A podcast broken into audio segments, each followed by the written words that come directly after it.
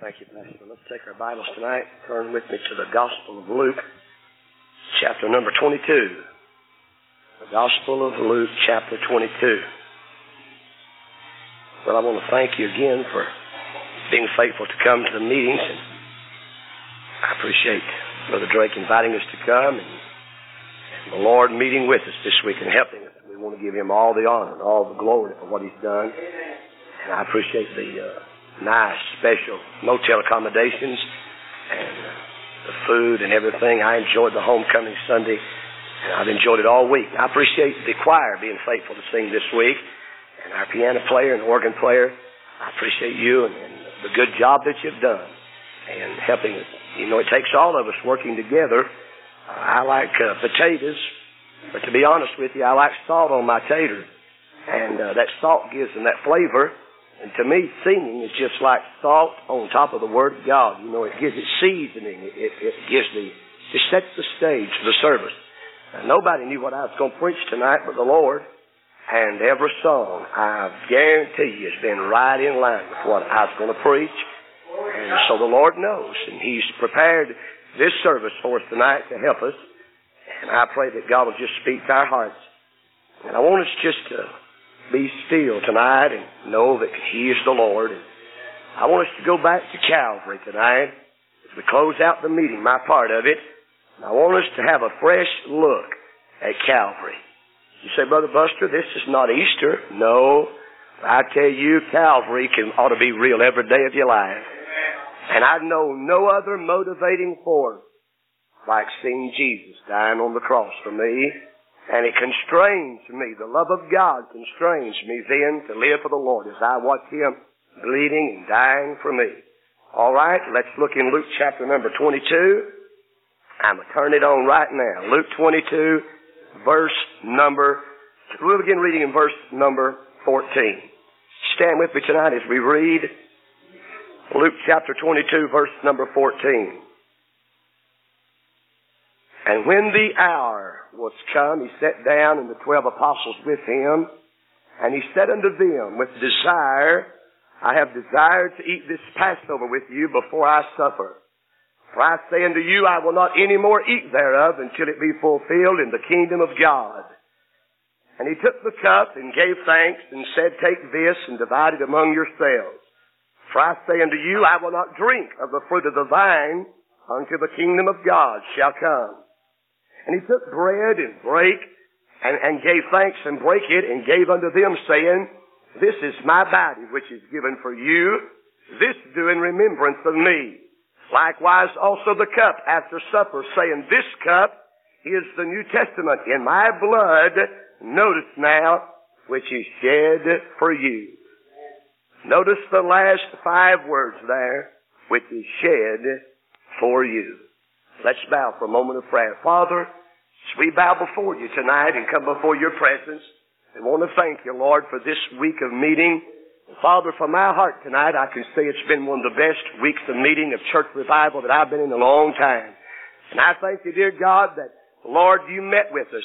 Lord, it had been all in vain unless you'd have come and met with us and helped us. And, and Father, I stand tonight again where no man can help me now. And I realize the arm of the flesh will fail me. God the Holy Ghost, I look to you for that fresh touch, that anointing of God. I pray tonight, Lord, that you'd encourage each one of us, Lord, to realize the price that was paid for our salvation. And Lord, tonight may you motivate us. May you constrain us, Lord, oh God, to live for you and to tell others of the Lord Jesus Christ. And Father, I'm reminded that you said, except that I be lifted up, you said if you be lifted up, that you draw all men unto you. Tonight, Lord, I pray that you'd draw that sinner that may be here tonight that's unsaved. Oh, dear God, speak tonight as only you can. We'll thank you and we'll praise you for what you do. In Jesus' name we pray.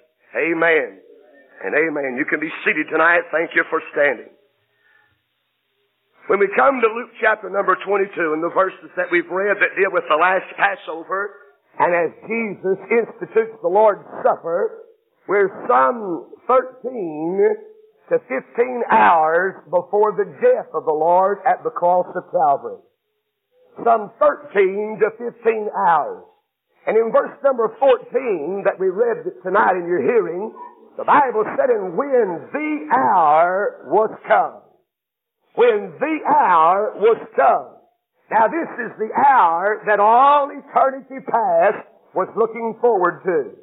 And this is the hour that all eternity future shall never, never forget.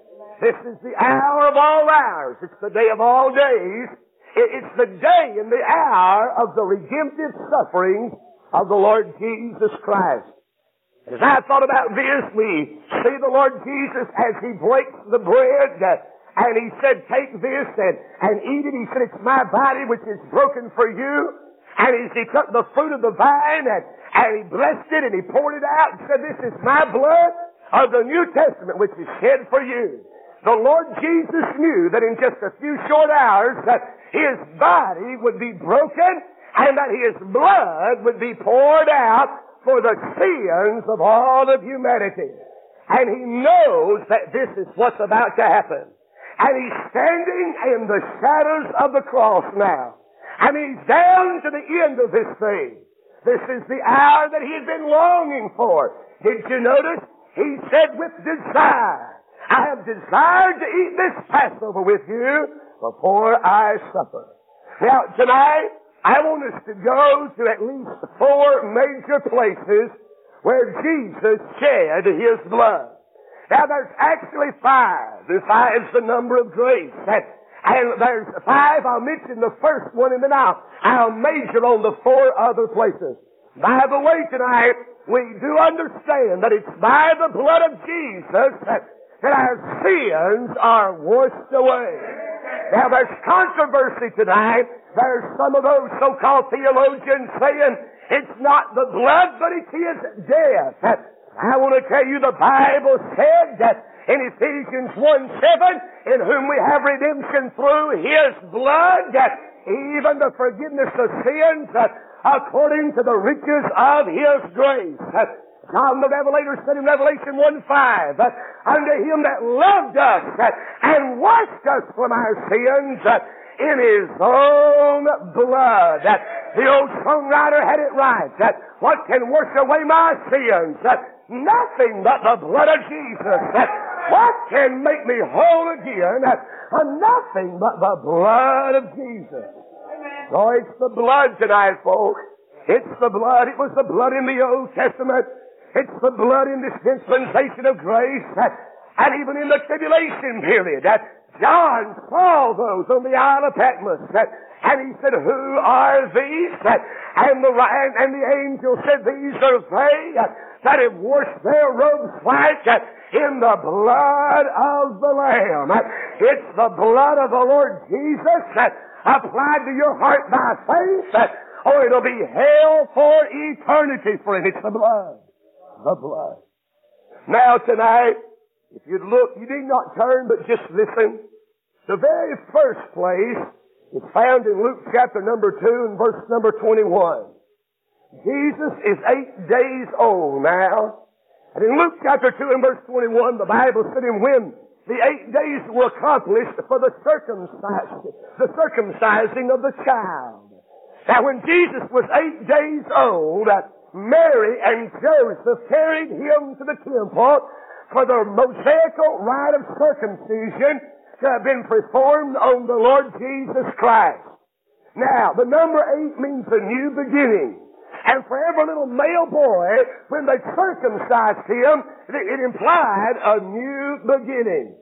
Now, they sing a song sometimes uh, about only, it'll only take one drop uh, only one drop of His blood uh, to wash away my sins. I don't believe that. Because if all it took was one drop of blood, that Jesus would have never had to went to the cross. Eight days old in the circumcising uh, would have been as far as he had to go. Uh, but oh, friend, it took every drop of blood. Uh, it took his life. It took his death and his blood. All of it to be poured forth freely. Now, by the way, the blood that was in Jesus' veins, it was holy blood. It was undefiled blood, that uncontaminated blood. and, and the bottom line is, it was the blood of God Almighty. Did you know that? It was the blood of God flowing in the veins of the Lord Jesus. Now, humanly speaking, every one of you tonight, you have the blood of your dad flowing in your body. The blood type of your dad. The, baby doesn't get the blood from the mother, it gets it from the dad. And you see, Jesus was born of a virgin. Mary was a virtuous, virgin little girl, a young lady, and she never knew a man. But the Holy Ghost moved upon her, and she conceived the holy seed of God Almighty, which was the Lord Jesus Christ. And the blood that flowed through Jesus' veins was the very blood of God Almighty. Without sin, without any contamination to it whatsoever.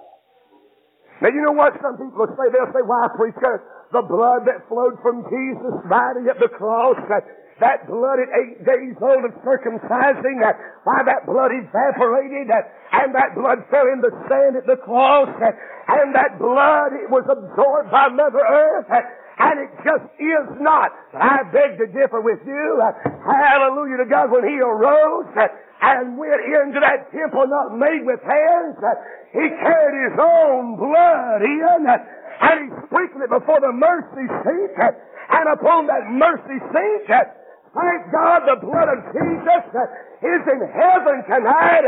It's that. And when God sees the blood, He sees those of us that are saved, covered by the blood of the Lord Jesus.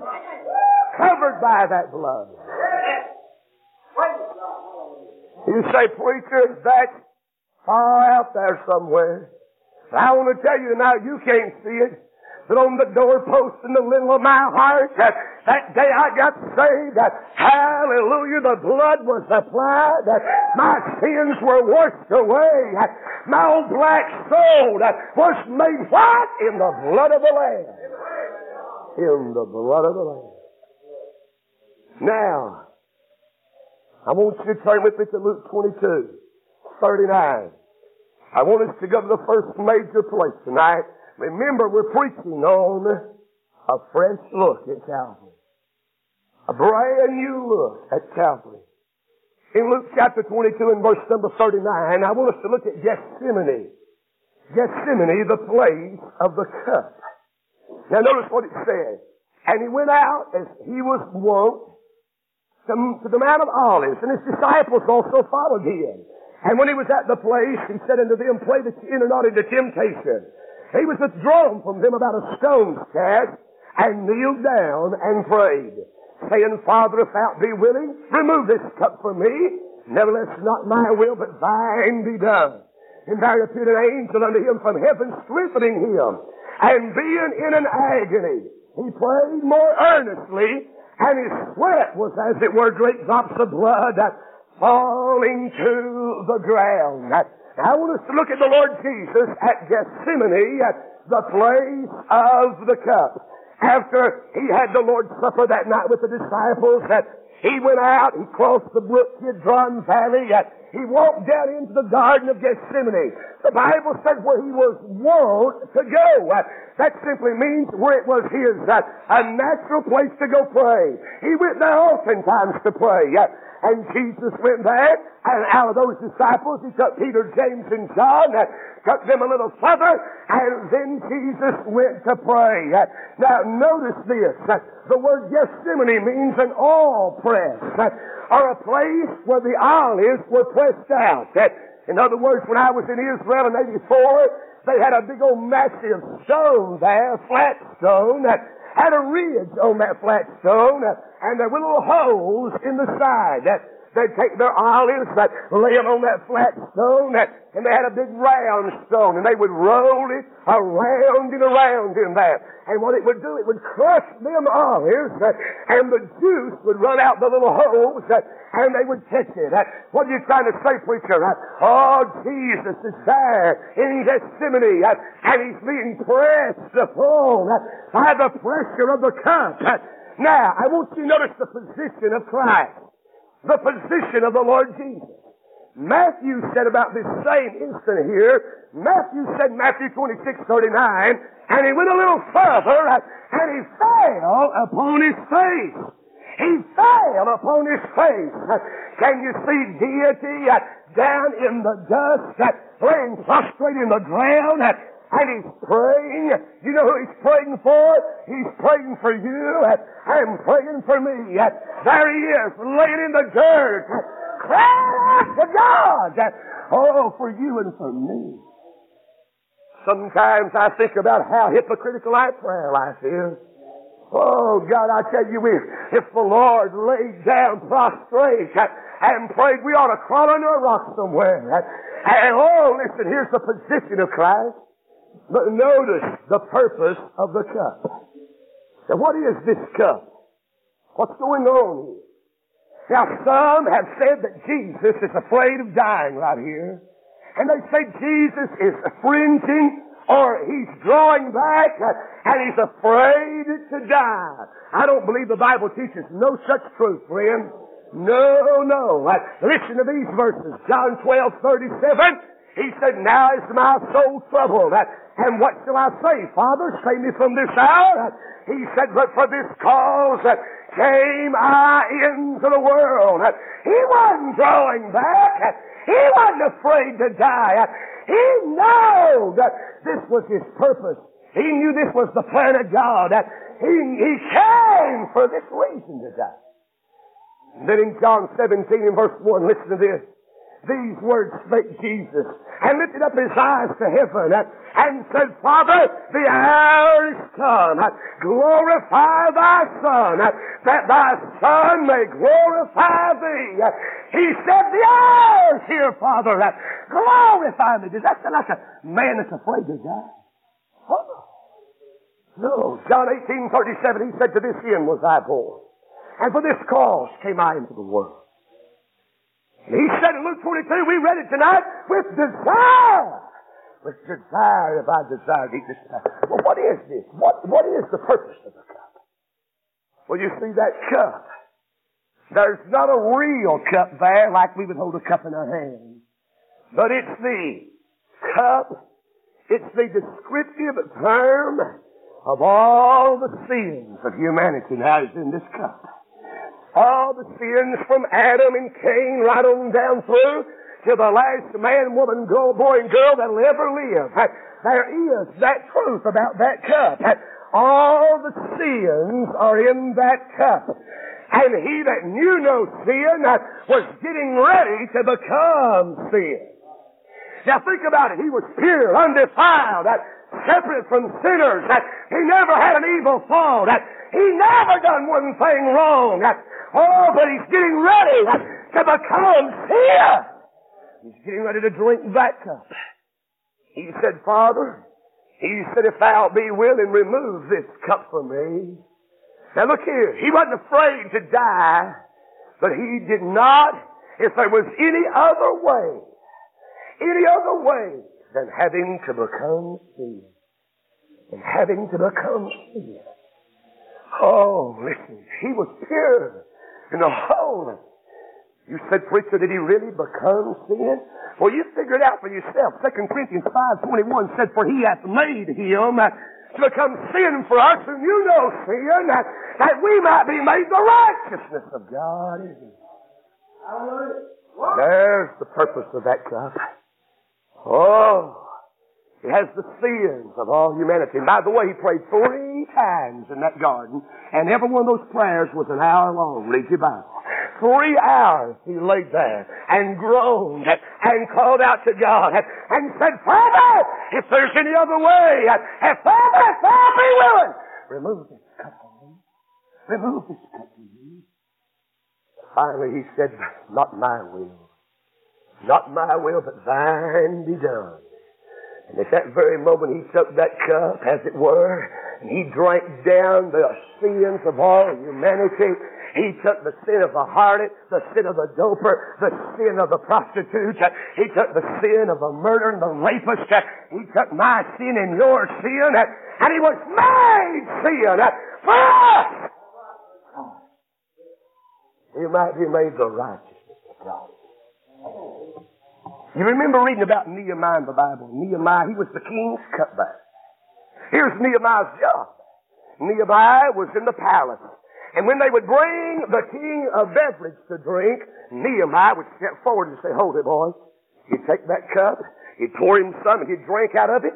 And if Nehemiah didn't fall dead, that, then they'd give it to the king. You see, he was the king's cupbearer. He was trying to keep him from assassinating the king or murdering the king anyway.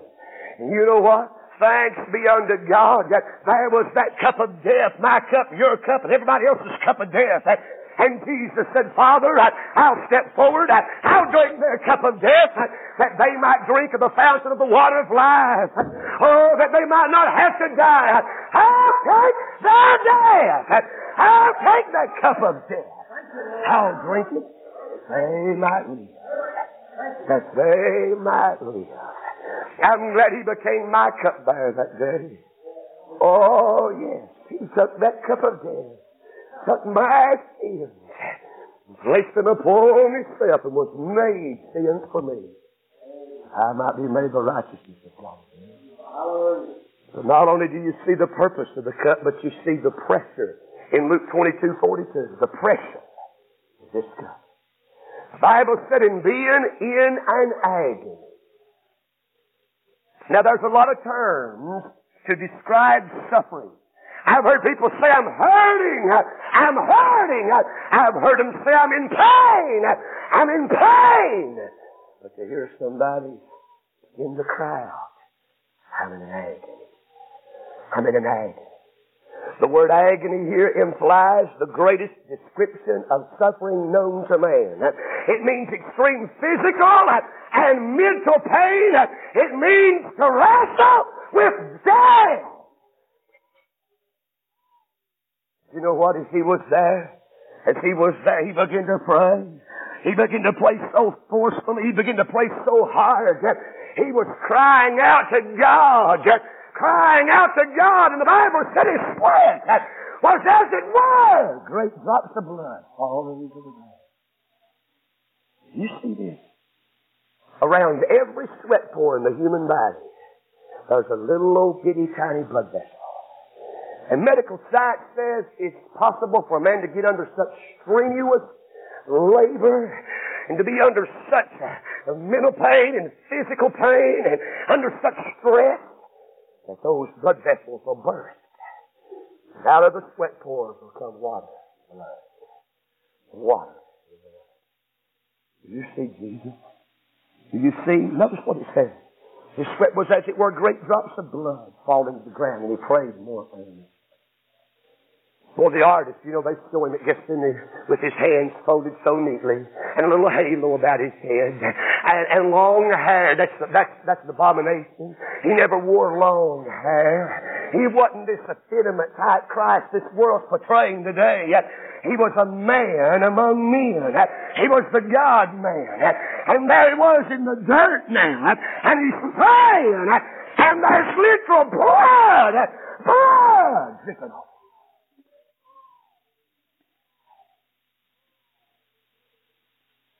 You know who he's praying for?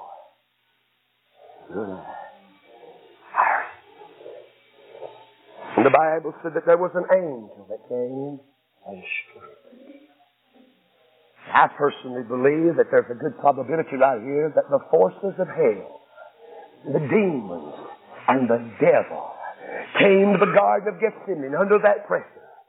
They, they, there was so much pressure being put upon him. The devil was hoping he'd die in the Garden of Gethsemane.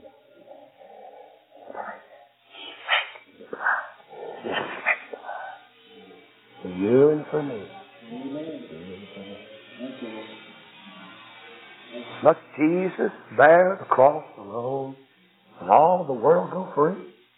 Oh, or there's the cross for everyone. There's the cross for me. Look in John's Gospel now, chapter 19, verse 13. I want us to go to John chapter 19 and verse 13. We leave Gethsemane. Judas Iscariot comes and betrays the Lord Jesus with the kiss of betrayal. And oh, you're talking about such holy character. Jesus called him friend. Called him friend. It's been said that Judas kissed the door of heaven and he died and he went to hell. Here, you see that the betrayal, and they've carried him before the high priest, and he's been sent to Annas and, and Caiaphas and Pilate and to Herod and back to Pilate again. In John 19, 13, I want you to read with me. When Pilate therefore heard that saying, he brought Jesus forth and set that in the judgment seat that is in the place that's called the pavement, but in the Hebrew, Gabbatha. Gabbatha. Now, Gethsemane is the place of the cup, but Gabbatha is the place of chastisement. Now they took the Lord Jesus now, and the disciples are dispersed. Uh, they leave Him, uh, and they take the Lord, and they go through this mock trial all night long. Uh, they find false accusers that lie, and Pilate says to find no fault in this man. I can find nothing wrong with this man. But you see, it's here at Gabbatha that Pilate consents for the Lord Jesus to be scourged, to be, to be whipped with a cat of nine tails. When I went to Israel just those few years ago, we stood there in the place that they believed to be Gabbatha. We went down the stairs, down some long stairs, and there was marble floor, and it had trenches cut in it. And there were little old bitty drains like a place of a container. And the guide said this is where they would whip them and the blood would run down these little channels and they'd catch the blood to throw it out and be able to throw water in and wash it down. There was large marble pillars that went from the floor to the ceiling. And here's what historians say they would do. They would take that man that was to be scourged, uh, strip his raiment off of him to the waist. And then they would take his hands and pull it around that marble pillar and tie it. So it would stretch the muscles across the back. They'd take the legs and pull it up to that thing and tie it. And there he was. And the Roman soldiers are the one that ministered the scourging here. Now, under the Mosaical law, it was 40 lashes save one. But I don't know that the Roman authorities even considered that the Mosaical law. I, I have read that where those Roman soldiers suffered. Listen, they thrived on making people suffer, and they were professionals in inflicting pain upon people. And Josephus, that great Jewish historian, said, that Many times when that man would take that scourge, they kept it in salt water to keep that infection. Pull that leather handle out. And then there's nine leather thongs, like a bullwhip that falls off the end of that handle. And in the ends of that leather, there's pieces of bone, pieces of metal, and pieces of sharpened glass. And they've woven it inside there so it can prick and so it can inflict more pain. Can you see Jesus? And there's blood on his face from where he's praying. Can you see as they've got him tied? And that Roman soldier drags that scourge across that marble floor and shakes it loose. And down through the air it comes. And it finds its mark across the back. And those projectiles dig in the skin, in the flesh. And then they would take it and pull it down like this uh, and shut it down uh, so it would rip and lacerate uh, and lay open the body of the victim. And you see him pull it loose, he shakes it loose, drags it across the marble floor, and there's blood. He shakes it loose back here and down again. Whap! And whap! And he jerks it. Oh, oh, and as he jerks it loose, there's pieces of flesh, and, there's blood, and, and muscle sinew, and, again, and again, and again, and again. Josephus said many times it would literally rip open the abdominal section and the intestines. The bowels would gush out. Sometimes he said one of those projectiles would hit an eye and just literally rip an eyeball from. Boom. You know whose beating that is? It's yours. That's my beating. He opened not his mouth. He's led as a lamb before her sure is done. He never done a sin. He never done one thing wrong. It's us. You better listen to me tonight. It was your sin. You're guilty. You said, preacher, I'd have never done that if I'd have been there. Oh, yes, you would have. You'd have consented. You'd have said, kill him. Kill him. Kill him. Can you see? Medical science has told me the first ten lashes like that would take all the skin off. There's not much skin across your back. Would get all the skin off. the next skin lashes would even get down into the muscle and the sinew. And, and then the other lashes would begin to nick the arteries, the veins, and, and nick the bones. Can you imagine? Not a pretty picture. His whole back, his whole backside is laid open. No doubt you could see his spine. You could see his rib cage, the back part. Those things twisting through the air. And the sunlight reflected upon him and whap. You say, preacher, did Jesus hurt like we hurt? Oh, yes, he did. I seen flesh every time hit him. I seen flesh every time hit him. He opened up his mouth. The only thing he ever said was, Father, forgive them. They know not what they do. A fresh look at Calvary the place of chastisement, beating. Did you know Isaiah said, he said, he said, in Isaiah 52, 14, he said, and many were astonished at him. And his visage, in other words, his recognition that was so marred more than the sons of men. Oh, he didn't even look like a human being. He looked like a of laid open meat. You ever seen anybody skin a deer? You've been to the hunt. You know what it is. Take the hide off of that animal. You ever see anybody skin a squirrel and they just literally strip off that hide off of him? Jesus is flesh. There's flesh and blood coming down. Can you see as they say it's enough? It's enough! It's time to go now. You know what I believe? I believe the devil was screaming that Roman soldier's ears. Kill him! Kill him! Kill him! He had his eyes set like a flint toward Calvary. He knew he couldn't die there. He had to go on. Now, medical science says there's a possibility that in the Garden of Gethsemane he lost a pint of blood. And they say from here in, in he's probably lost as much as two to three pints of blood. A human body my size, 6'2", 240, probably has approximately 12 pints of blood. You know they say if you lose four or five pints of blood, you automatically go into shock. You're not able to maneuver. But you see, this is just not a man. This is the God man. This is the Lord.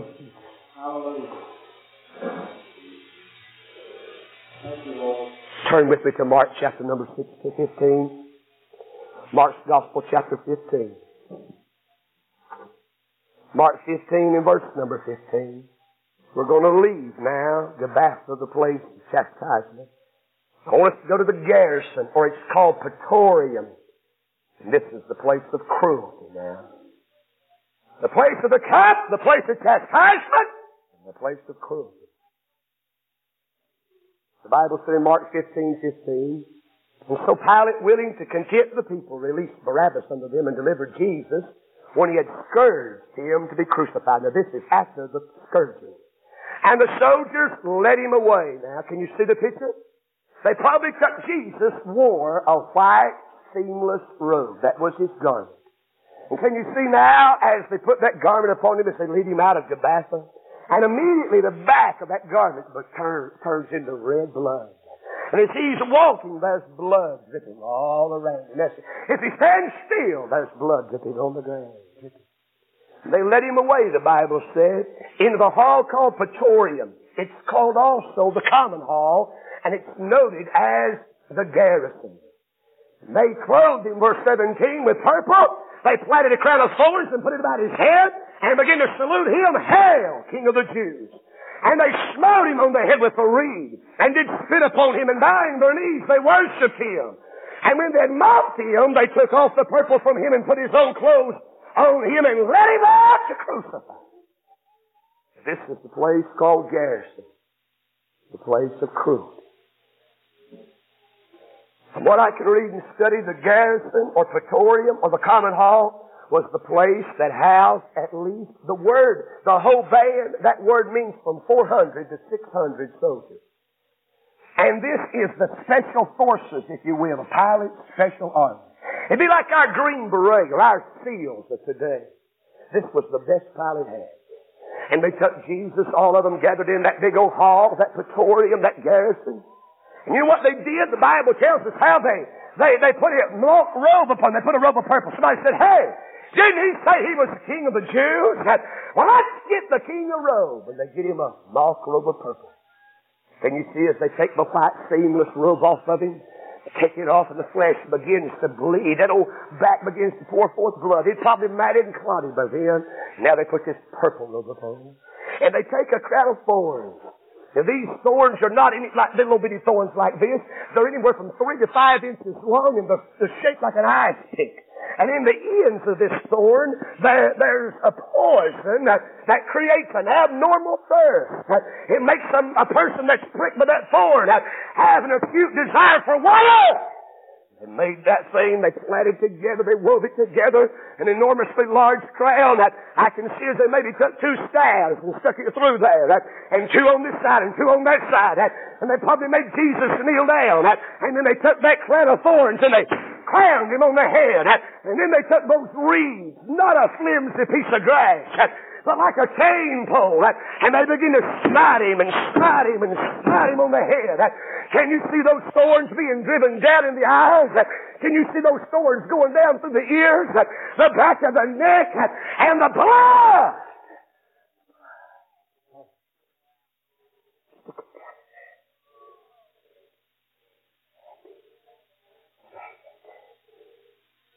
Then they begin to spit upon him. And they just didn't go. They drew from their sinus in the valve.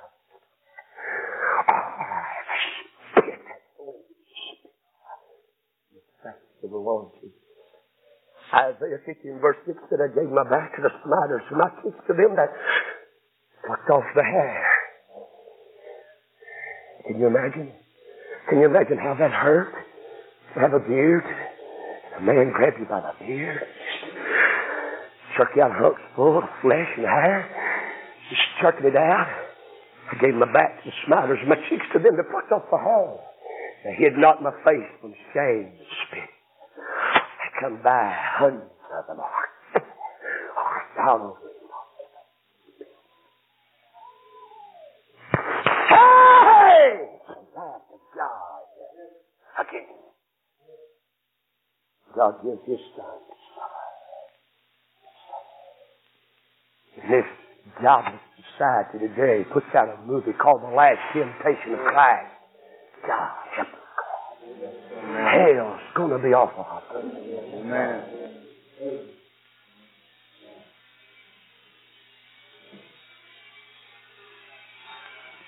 Look in Psalms 22. Hold your place where you're at. Look in Psalms 22. Psalm 22 is a prophetic psalm.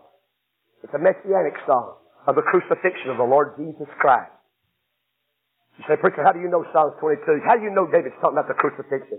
Because of those first sentences, that first words, when the psalmist pinned it down. My God! My God! Why hast thou forsaken me? Jesus cried that. Jesus cried that. There's three animals that are mentioned in Psalms 22 that portray what happened right here at the garrison. Watch this. Psalm 22, 12. Verse 12. Many bulls have compassed me. Strong bulls of Bashan beset me around. I began to study this and glean from other men. These bulls of Bashan run in a pack. And what they would do, they'd find a little lamb that was weak and, and, and, and that couldn't hardly make itself and it strayed or something. And they would cut that lamb off of the rest of them and they would encircle that little lamb. And they would run around and around and around and then from the blind side, one of those bulls would run in, lower its head, hit that little lamb, and knock it to the ground. Then he'd go back and get in the pack, and they would run around and around, bellowing and carrying on, and, and another and another and another would run in on that lamb and hit it. You know what David's talking about here? Strong bulls of Bashan beset me around. He's talking about what happened to the Lord Jesus. Preacher, do you mean that really happened? You just listen. Don't you turn from where you're at. You listen. So, David, listen. Jesus said in Luke 22, Luke said in Luke 22, 63, listen. And the men that held him mocked him and smote him. And when they blindfolded him, they struck him on the face and said, prophesy. Who is it that smote thee? You see, they blindfolded Jesus. He couldn't tell from where they were coming. And those men probably had him in a chair or something, and they were coming around and around. And then one would just walk in, and he would slap the face and hit the face of the Son of God. I don't mean just like, I'm talking about take that fist and just, can you see the blood splatter? Who is it? Who is it? That smoke thing. And then from another side they come in. Over and over. His lips were probably turned inside out, his nose bursting open, blood coming out of his ears. Strong bulls and basket of the man. What a pretty picture. Look at verse 13 of Psalm 22. He said, They gape upon me with their mouths as a raven and a roaring lion. You know what this means? The word gape means to gnash. It means to bite with the teeth. He said they gaped upon me with their mouths as a raven and a roar. Now an old lion, an old mature lion will never roar until it stalked its prey and killed it. And then he'll put his big paws up on the front of that old dead animal, lift up that head and give that blood curdling scream that all the jungle knows. But a young lion, it'll toy with its prey. An old young lion will hem up some animal. He'll get some defenseless animal and hem it up. And those young lions would run together and they would roar out. Oh, that little lamb, if it was a lamb, it'd just stand there and shiver. And they'd roar out and they'd come in. You know what they'd do? Those lions, those young lions would grab that animal while it's still alive. They'd tear a piece of flesh off of it and ah, jerk it loose. And there it lay bleeding and suffering, try to get up. And then another would run in like a raven and a roar. Brother Buster, what are you trying to say? I'm trying to tell you that night at the garrison. They were so infected with demonic activity that night. I believe one of them said, Hey, didn't he say he was the bread of life? Didn't he say he was the bread of life? Didn't he tell his disciples if they eat not his flesh that they have no part of him? They said, well, let's just get a bite then. And I can see one of them grab the hand and bite the flesh off the Son of God. They gnashed upon him with their mouths biting upon him, biting at his feet and his ankles, biting him. He said, Preacher, I've never seen it like this.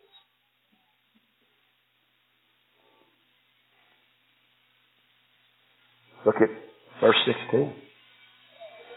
He said, For dogs now have compassion. The assembly of the wicked have enclosed me. They pierce my hands and my feet. The dogs speak of Gentiles. The Roman soldiers were the Gentile dogs. And they encircled him to carry him out now to Calvary to crucify. It's not a pretty picture. You see? You see his face so beaten and burned.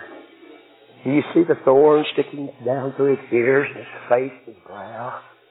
Do you see the blood just literally oozing gaping holes in his hands and his arms and legs where men had bit the flesh off the Son of God. You know who that was for? You better listen to me. That's for you. What's for you? Must Jesus bear the cross alone and all the world go free? Oh, there's the cross for everyone. There's the cross for me.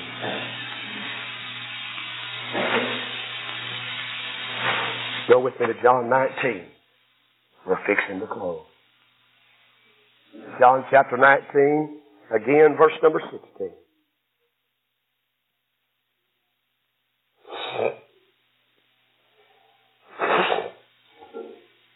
Then delivered he him, therefore unto them to be crucified.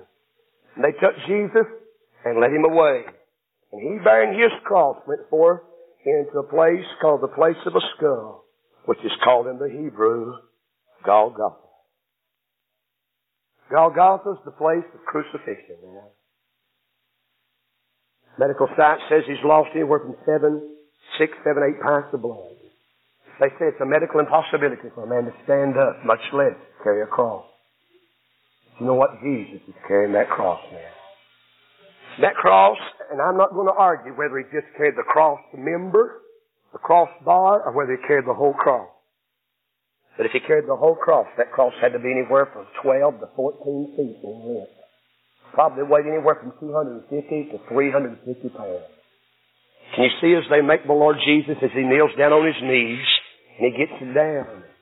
He gets down on the ground and they take that cross and they get ready to place it across his back. Neighbor, they just didn't very gently set that thing down on his back. I can see as they took that thing and just dropped it down on his back and drove him to the ground. They took his hands and reached up and tied him to that old cross. Tied him to that old cross. And Jesus began to push up like this. He began to stagger to get up. He began to step out.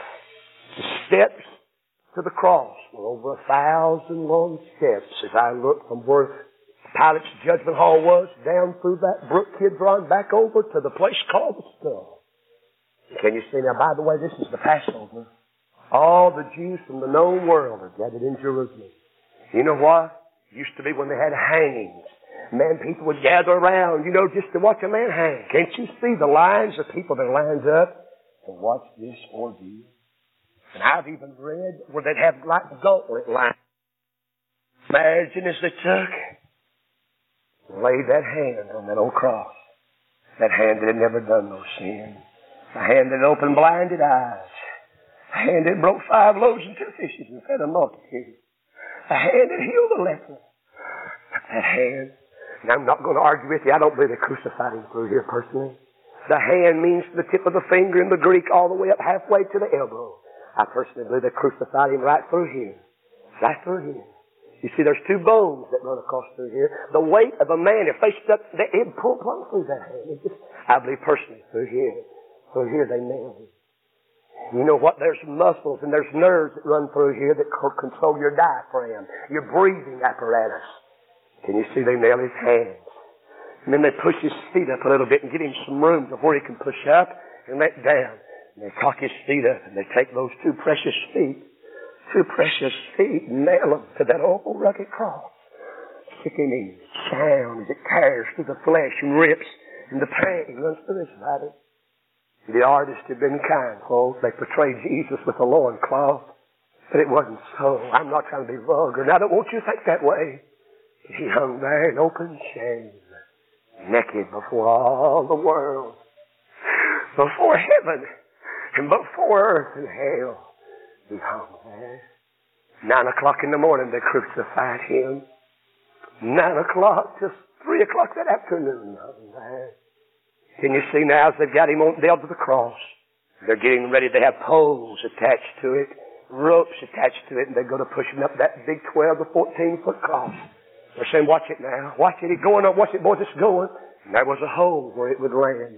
Can you see as that cross begins to slide off in that hole and with a dull sickening thud, that body lunges forward. And the sun said, all my bones were out of joint. All his bones were out of joint. Imagine as he hangs there and the pain is so excruciating and he pulls up with his hands, pulls up to get his feet a little relief. And he can't take that long. He has to let down he catches the weight with his feet and pushes up with his feet to give his hands some relief. For six long hours, scotching with his back as he pushed up with that back, and there ain't nothing back there. Nothing but, but bone almost. Can you see it? Can you see that wood saturated with red blood? Can you hear this? Say, preacher, what? His blood splattered on the ground. A pool of blood around that cross. Six long hours. Something happened at 12 o'clock. Something happened. All of a sudden, no, it wasn't an eclipse. They didn't know what it was. It turned black as sackcloth of hair. The moon didn't shine, the stars didn't shine, the sun refused to give its light.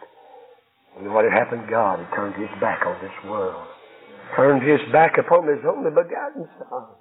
And out of that black, inky darkness, Jesus gives that horrifying cry. My God! My God! Why? Why I'll tell you why God Almighty turned his back on Jesus. He turned his back on Jesus and let him die alone. So he would not have to turn his back on you. But with open arms, God could receive you in the blood of the Lord Jesus. He forsook his son, but he might not have to forsake.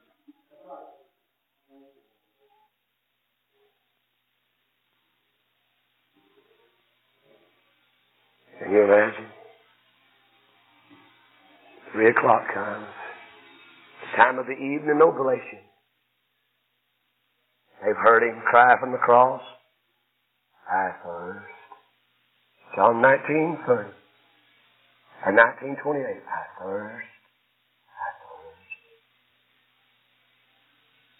Six long hours. And now watch this. Crucifixion is not necessarily a means of just death. It's a means of slow torture.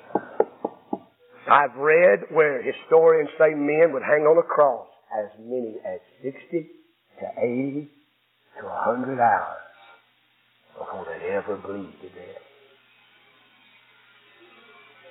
And you see, it was the day before. The past, they had to, they had to get him down. They couldn't let him hang up there after, after 6 o'clock Wednesday afternoon, he wasn't crucified on Good Friday. God bless you. He was crucified on Wednesday. Good Friday is Roman Catholicism.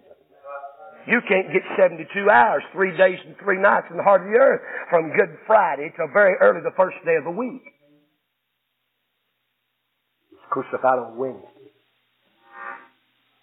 They said that after a while, see, that the body would just go it would go, the mind, the pain was so excruciating, the mind would go almost berserk. And they said that the body would literally at times just pass, the, the mind would just pass out. Pass out. And then the pain would be so excruciating. It jerked the body back to life, the mind to life, and the tongue. See, Jesus had those thorns in him, and his tongue was swelling his mouth, and, and his lips were bursting and parched, and the pain was so excruciating, so excruciating. He would push up push up go down. After a while, they call it the sympathetic nervous system. Would take over in his body, and it was just like a, a dying machine.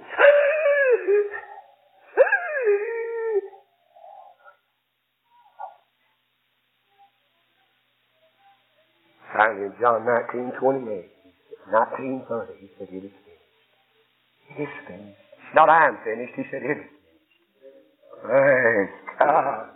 The word is to tetelestai in the Greek.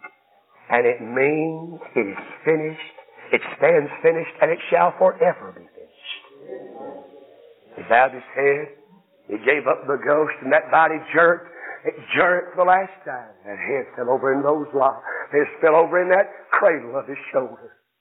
There that body lay lying. Them old Roman soldiers came by with them spears.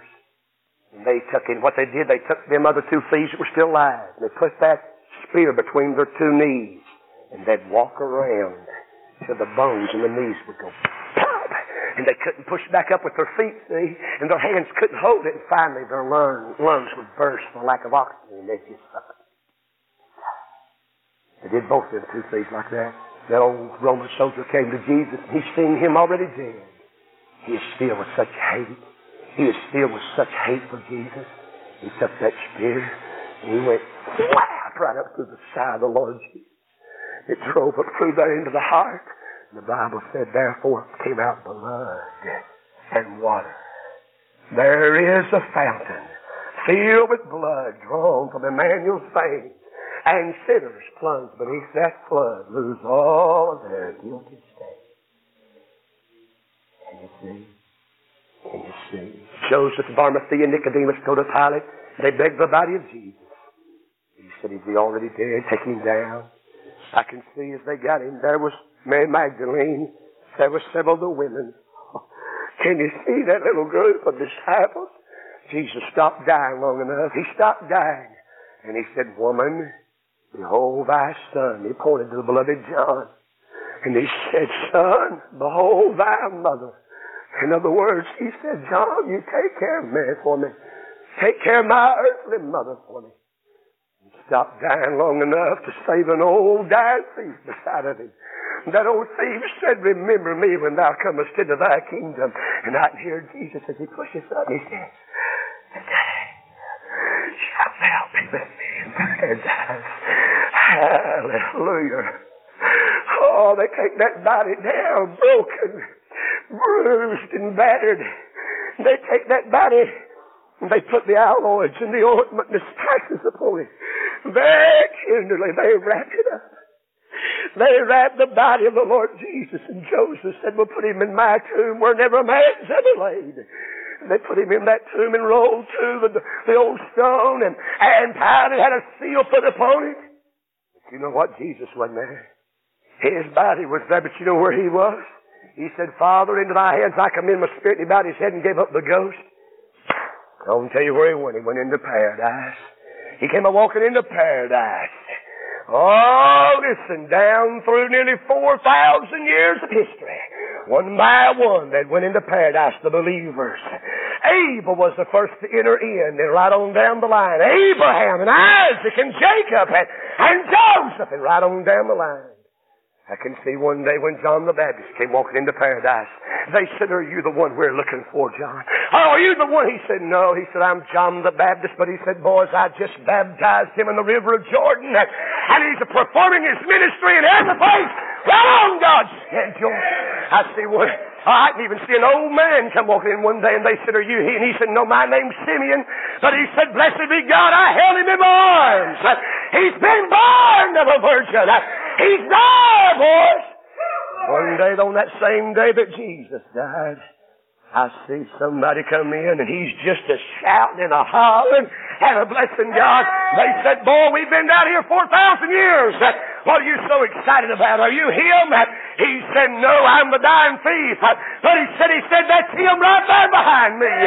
Blessed be God, he came a walking in. And he said, I'm he that was dead. And behold, boys, I'm alive forevermore. And I've got the keys to death, and the grave. And we're getting ready to get out of here. Look at God play. Thank God, and he delivered captivity captive. And he brought them out. Brought them out. I can see on that 71st hour 59 minutes, 59 seconds. On that 72nd hour, there was a rustling of those grave clothes. He just stepped out.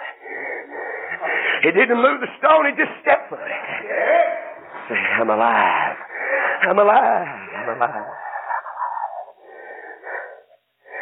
Boy, I see. As they came down there, Mary, Oh, Mary wanted to be the last place she knowed him to be. Mary Magdalene went down there very early that first day of the week. Oh, she found the stone rolled away, found the body gone. She turned and thought it was the gardener. Oh, it was still dark that morning. She said, Sir, where have you laid him? Where have you taken my Jesus? He said one word. He said, Praise God. I remember my mama calling me Buster. I remember my dad calling me Buster. I've got a little boy and a little girl. God willing in the morning I'll wake up and say, hello, Dad. But I'm telling you, I ain't never had nobody call my name like the Holy Ghost can call it, like Jesus can call it. Jesus said, Mary. One word was enough for her. She fell at his feet and said, Rabboni, Rabboni, which is to say, Master. He said, You go tell him I'm alive, I'm alive, I'm alive. Hallelujah. Hero. Because he lives, we shall live also. I may have to go by the way of the grave.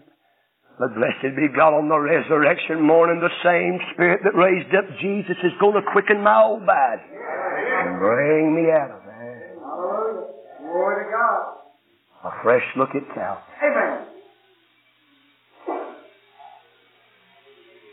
Pilate said one day in Matthew 27, 22, Pilate said, What shall I do with Jesus, which is called the Christ?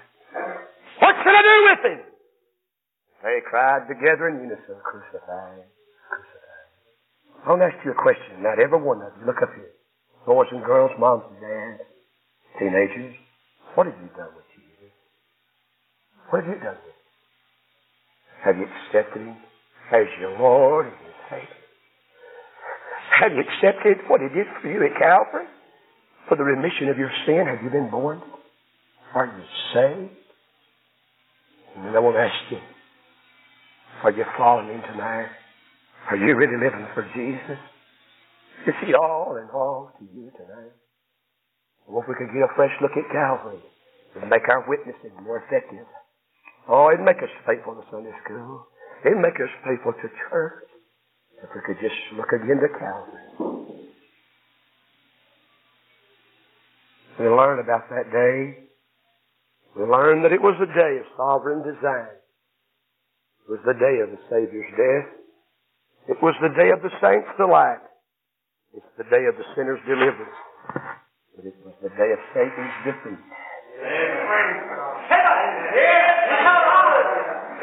I see that old devil. I see them demons reporting to Papa Devil, and they said, we killed him. Boy, I see as he said, death, you've got him. Death said, I've got him. Death said, I've got him. I can see in my mind's eyes Jesus checked into Hotel Death. I can see old Death go around the registration board and said, sign in. Everybody signs in. I've got Abraham. I've got Isaac and Jacob. I've got them down for the years. We've been awaiting on you. You've caused us much trouble. We're waiting on you. You know what he signed? He signed two words. Death said, I've never seen a name like that. What's it mean? I am. I am. Jesus said, I am the resurrection and the life. He that believeth in me, though he were dead, yet shall he live. What about it tonight? Are you saved? Are you born again? Has your heart been tenderized tonight? When I look at this, I stand embarrassed at how I live for Jesus. How little I do. How little that I do. When I see him for the first time, folks, oh, we're going to wish we'd have done more. We're going to wish we'd have given him everything we had when we see him for the first time. I want you to bow your heads with me tonight as they're preaching. Our musicians are coming tonight to play. You do what the Holy Ghost bids you to do today. Have we told Jesus today, Jesus, I love you. I love you, Lord, for saving me. Must Jesus bear the cross alone, church? I tell you what, tonight could be the greatest night of all this revival. That we have a fresh look at Calvary. Oh, to fall in love with the cross one more time. And go out of here to tell the old, old story to win our loved ones to God. I want to see the hands of those tonight can say, Preacher Seaton, thank God tonight I know I'm saved. I'm assured I'm a child of God. I've been born again. Would you hold your hand up if you're saved tonight? Hold it up high. Hold it up high. You can take it down. God bless you tonight. Is there anyone that cannot raise your hand? Say, Preacher, I'm not saved. Preacher Seaton, I'm not saved tonight. Anyone, just slip it up. Let us pray for you. Jesus died for you, young man. Young lady, Jesus died for you. One more question tonight. What does the cross mean to you? Would you have to say tonight and be honest in your heart, Brother Buster? My heart's not been really stirred like it ought to be about this situation of the cross. Preacher, sometimes I lose sight of it. Oh, I want to just call to Jesus tonight and thank Him for saving me. Thank Him for bearing my cross, my shame. Do you need to just come, bow down at His nail-pierced feet, say, Jesus, I love you. I want you to obey the Lord tonight, church. Young people, visitors tonight, this is the invitation now. How thankful are we? How thankful are we? You see, if there's unconfessed sin in our life tonight, we ought to get it right. If we're cold and indifferent on God tonight, we ought to get it right. If we're away from God tonight, we ought to get it right to think that He loved us. Far as I could see, every hand was raised in here that you're saved. The church, we need to ask God to give us a revival of Calvary. Oh God, that you take the truth, how you loved us, how you gave your only begotten Son for us. It ought to make us get in this all tonight and say, God, let me be a soul winner. God, let me do something for you. God, let me give myself to you.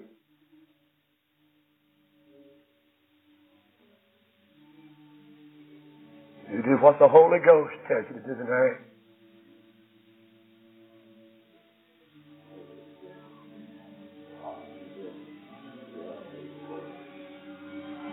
This will put faithfulness back in our lives. Fresh look at Calvary. It'll put a great desire in our heart to tell sinners about Jesus.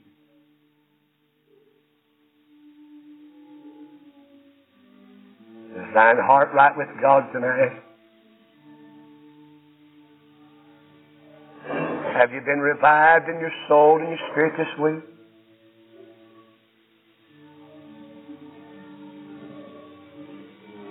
I'm concerned about people that can go all week long in a revival meeting such as we've had and never one time need to come to the altar to pray. Talk to Jesus. I'm not just on an ego trip to see how many we can get down here.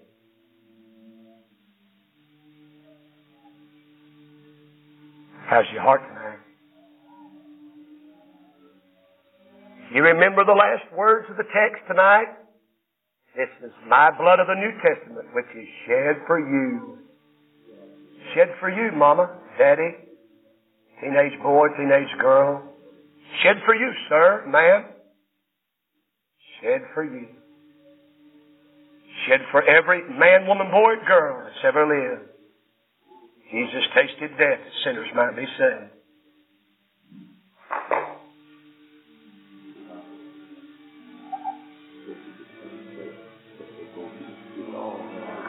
Amen.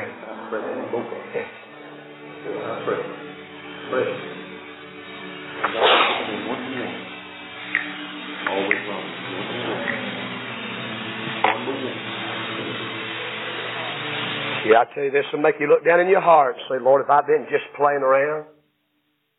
Lord, have I just been going through the motions?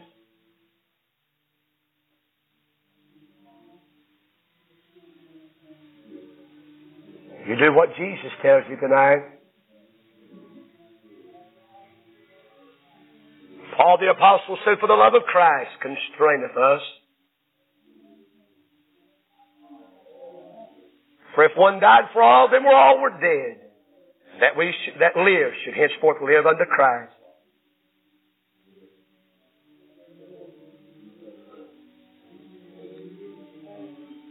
Every song tonight was in line with the message. The Holy Ghost wanted this message brought tonight.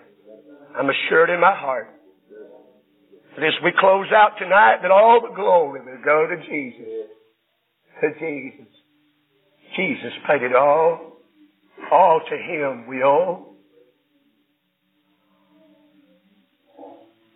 Sin had left a crimson stain, but His blood has washed it white as snow.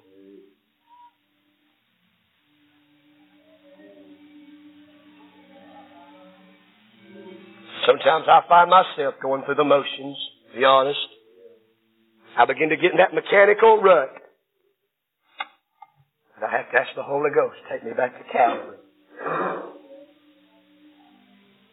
Oh, that the Lord would die for such an old wretch, such an old dog, such an old worm as I am. Can you imagine that God would give His Son to die for the such likes as us? Oh, blessed be God.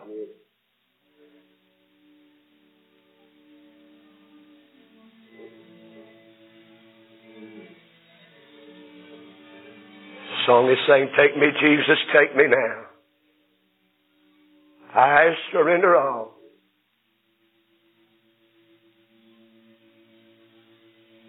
Have you done that this week? Have you really done it this week? Afresh and anew, laid it all down on the altar. Father, I just ask you now to have your will and way. Oh, Lord, we thank you for what you've done for us. Dear God, help us not to be quick to forget. Help us to be mindful, Lord, to praise you and bless you. Lord, you continue the invitation as you see fit.